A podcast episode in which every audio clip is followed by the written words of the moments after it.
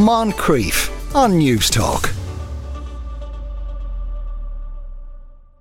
Often the most on the nose political commentary doesn't come in the form of an article, but a picture. There's a long and rich history of political cartoons in Ireland, which continues today in London. There's a cartoon museum, uh, and there isn't there an argument to have one here as well. Felix Larkin is a historian who's been championing this cause for quite some time. Felix, good afternoon to you.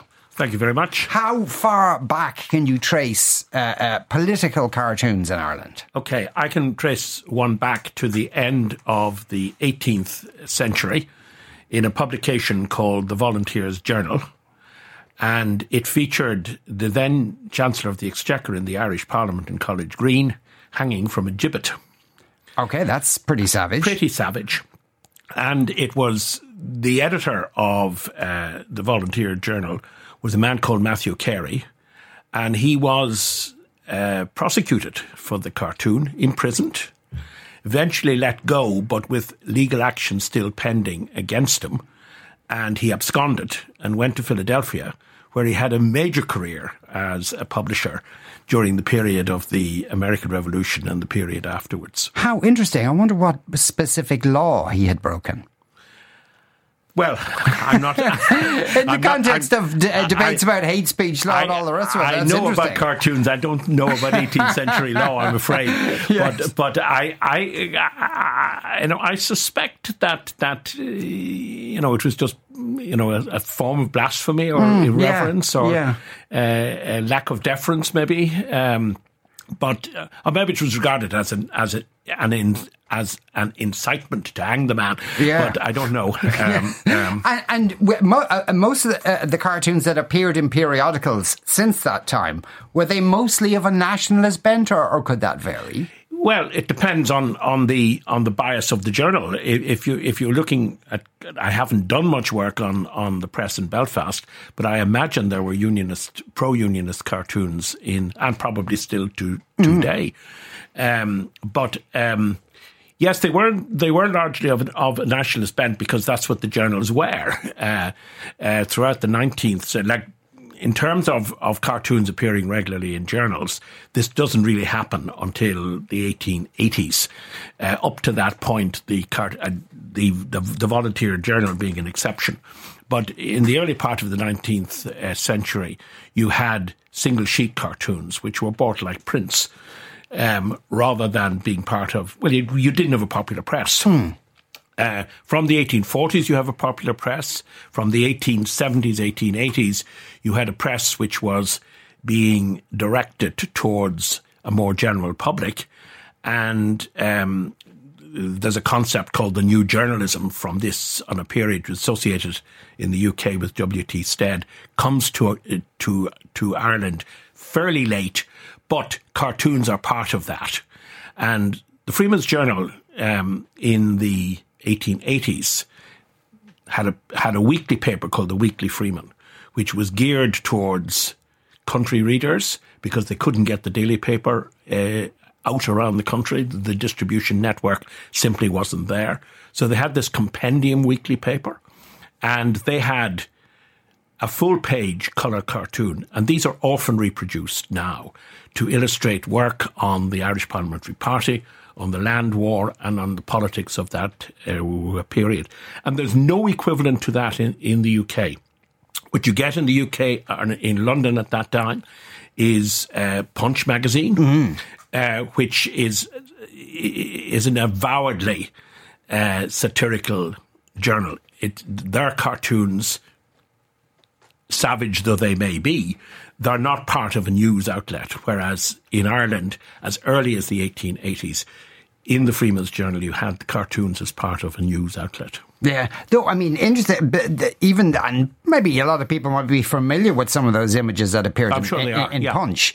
Uh, it, it, they in themselves seem to be, you know, one could argue, or something of a social document in the sense it underlined what the attitude was towards Irish politics and the indeed. Irish were. Indeed, like uh, there's been a lot of work done uh, on the Simianization of the Irish. You know, they they're they're depicted as apes.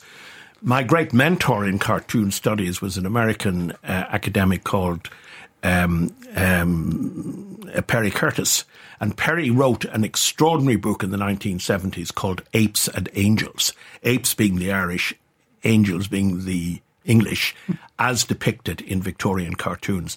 And I, I was an undergraduate at that stage, and I remember the excitement when that book came out. It was a genuinely innovative study. Mm, and and the, the, the simianization then, was that a reflection of an already existing opinion, or did one fuel the other? If you know what I mean. I think it was a two-way uh, process. It it fed into Victorian uh, prejudice, but it also encouraged it, and it re- reinforced it. And interestingly, when we come to the troubles in our own time.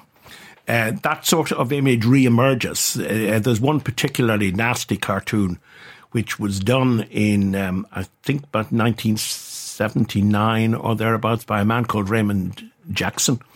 And he, um, he, he, has a man walking past a poster mm. for a film uh, called the, the Psychopathic Irish. Yeah. And with monster figures at the base of it and the, um, the acronyms of all the terrorist organizations in the North both Catholic and Protestant. Mm. So what you actually got was a progression from an anti-Catholic, anti-nationalist view in the British press to just a simple anti-Irish view, or maybe more particularly an, an anti-Northern Irish view. Yeah. So uh, coming back to Ireland, then in in in say after the birth of the state, I think the Freeman's Journal was still in business at that point. The, the, the, it went out of business in 1924. All right. Okay. So but, just about. But then, the yeah. Freeman's Journal was the first daily paper. Mm to have a cartoonist. And they impo- in in the 1920 they brought a man from London called Ernest Forbes who who drew cartoons for four years until the Freeman went out of business under the acronym or sorry under the pseudonym uh, Seamus. and that, that was the first, I've spelled S H E M U S. A very English way of spelling the yeah. name.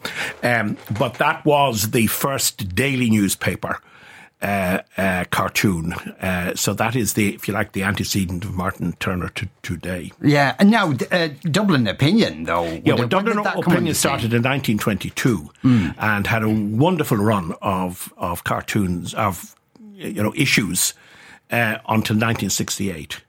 Uh, it was an in- incredible run, yeah. and and they were extremely influential. They, their cartoons were political. Uh, their, their chief cartoonist was Charles E. Kelly, who was the father of Frank Kelly, the actor in Father ah. Ted. So that humorous thread runs through. But um, it was immensely influential.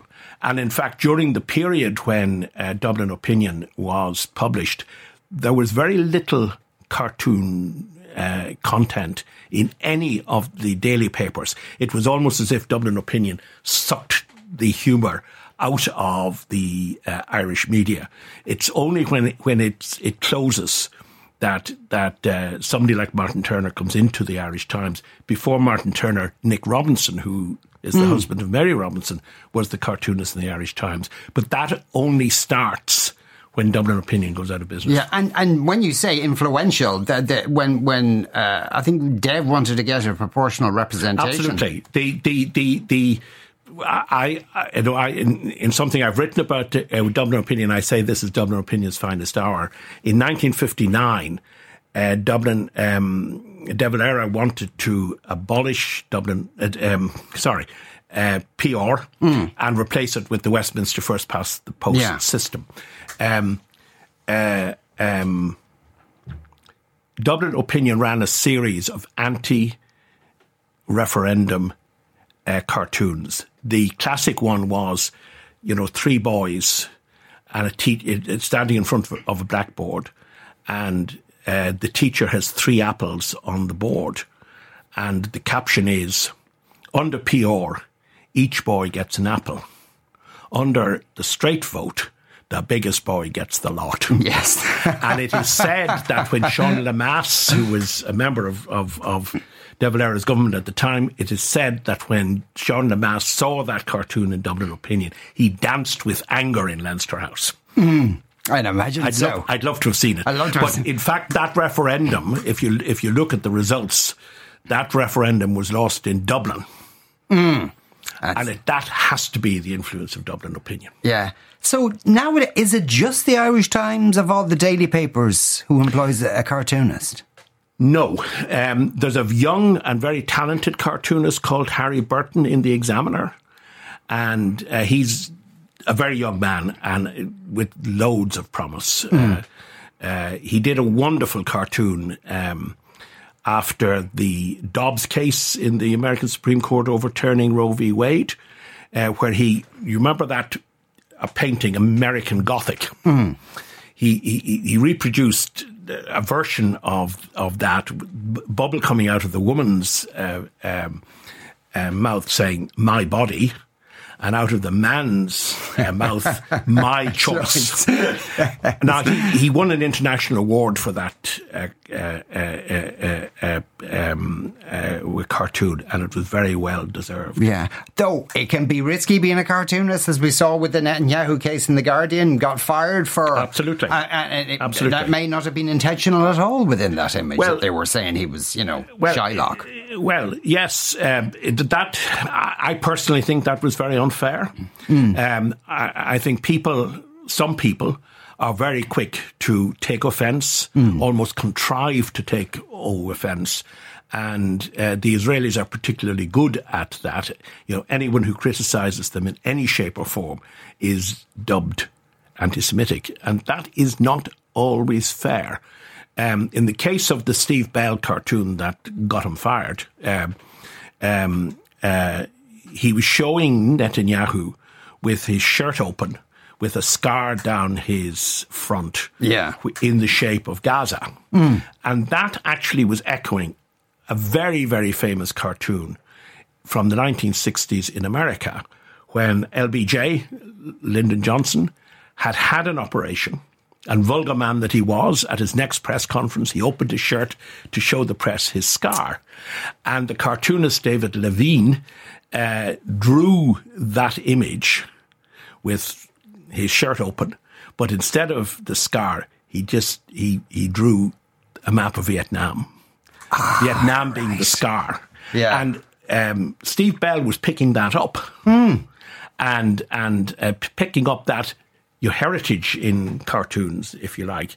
And anyhow, it was it was it was dubbed anti-Semitic because it, was interpreted as a play on the Merchant of Venice and yeah. t- cutting the pound of flesh, flesh. and therefore anti-Semitic. Yeah, that's all the more reason why we should have a museum of, car- of political cartoons in this country. Felix Larkin is a historian uh, of that and much else. Moncrieff, weekdays at 2 p.m. on Newstalk.